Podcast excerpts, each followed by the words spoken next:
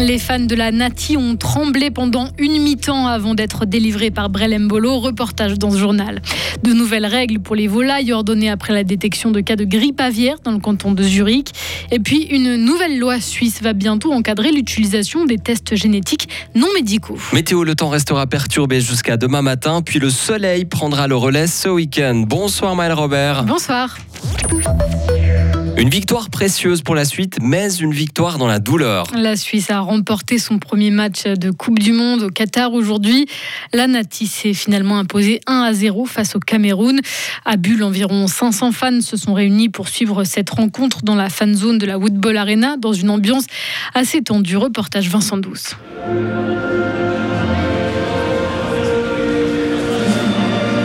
À Bulle, les fans ont chanté l'hymne national. Sur le coup des 11 heures, ils étaient déjà plus d'une centaine devant l'écran géant. Pour suivre l'équipe de Suisse, certains ont pu aménager leur temps de travail, comme Stéphane de Gruyère Énergie. On a pris quelques heures euh, pour pouvoir profiter, surtout que là on est, on est juste à côté, donc euh, c'est top comme ça. Ouais. Vous la sentez comment? Assez bien, assez bien. ouais. Euh, moi, j'avais pas les cours, donc c'est pour ça que je suis venue, du coup. Je fais une école d'éducatrice à petite enfance. hein, du coup. Il y a un congé qui tombe bien alors. Oui, exactement. Et vous êtes euh, confiante pour, pour ce match? Oui, je pense. hein. Ça va bien aller, je pense. Mais la confiance affichée en début de rencontre s'est vite transformée en tension.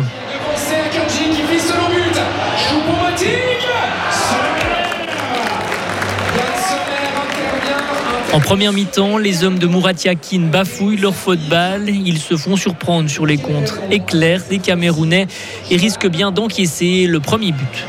Au retour des vestiaires, alors que l'odeur du fromage fondu s'est invitée dans la Woodball Arena, Brel Mbolo libère les fans.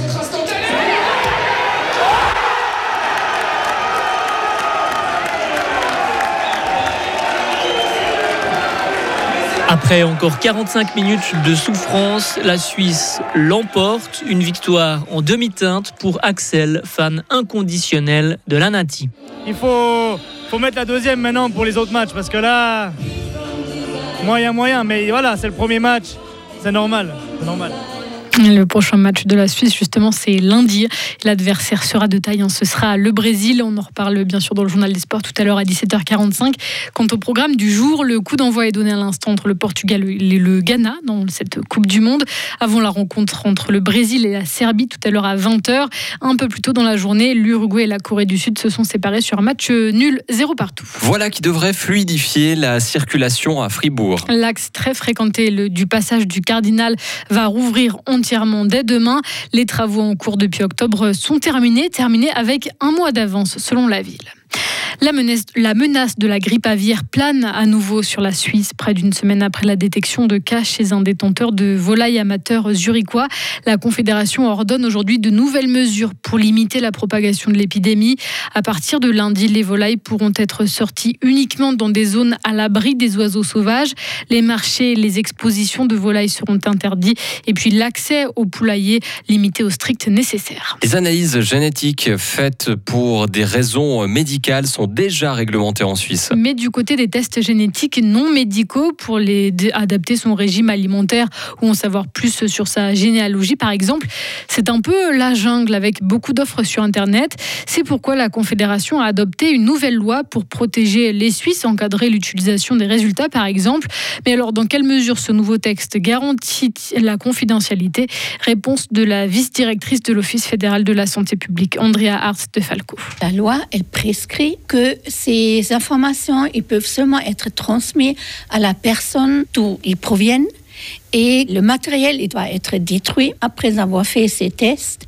Ça donne une garantie assez large pour être sûr qu'il n'y aura pas d'abus. Et la loi, elle règle aussi très strictement quel accès pourrait avoir des tiers par exemple, la loi, elle dit qu'un assureur peut avoir accès à des données déjà existantes d'un test qui était déjà fait une fois dans le passé. Si quelqu'un veut faire une assurance vie d'un montant de plus de 400 000 francs. Cette nouvelle loi va entrer en vigueur le 1er décembre, c'est-à-dire jeudi prochain. La, la répression des manifestations en Iran fera l'objet d'investigations poussées. Une investigation internationale indépendante. Le Conseil des droits de l'homme de l'ONU a décidé de mener cette rémission pour un an aujourd'hui à Genève. Depuis la mi-septembre, on estime que près de 15 000 personnes ont été arrêtées euh, par le régime iranien et au moins 300 personnes tuées. Ignacio Cassis, reçu aujourd'hui à Bruxelles par le roi Philippe et la reine Mathilde. La visite d'État va durer deux jours, au programme notamment des sujets européens brûlants.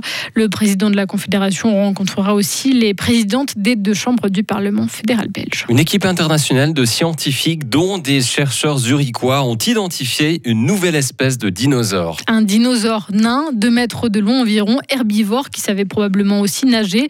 L'animal a été baptisé Transilvanosaurus, d'après le lieu où ces ossements ont été trouvés en Transylvanie. Vous l'avez sûrement deviné, donc dans l'actuelle Roumanie.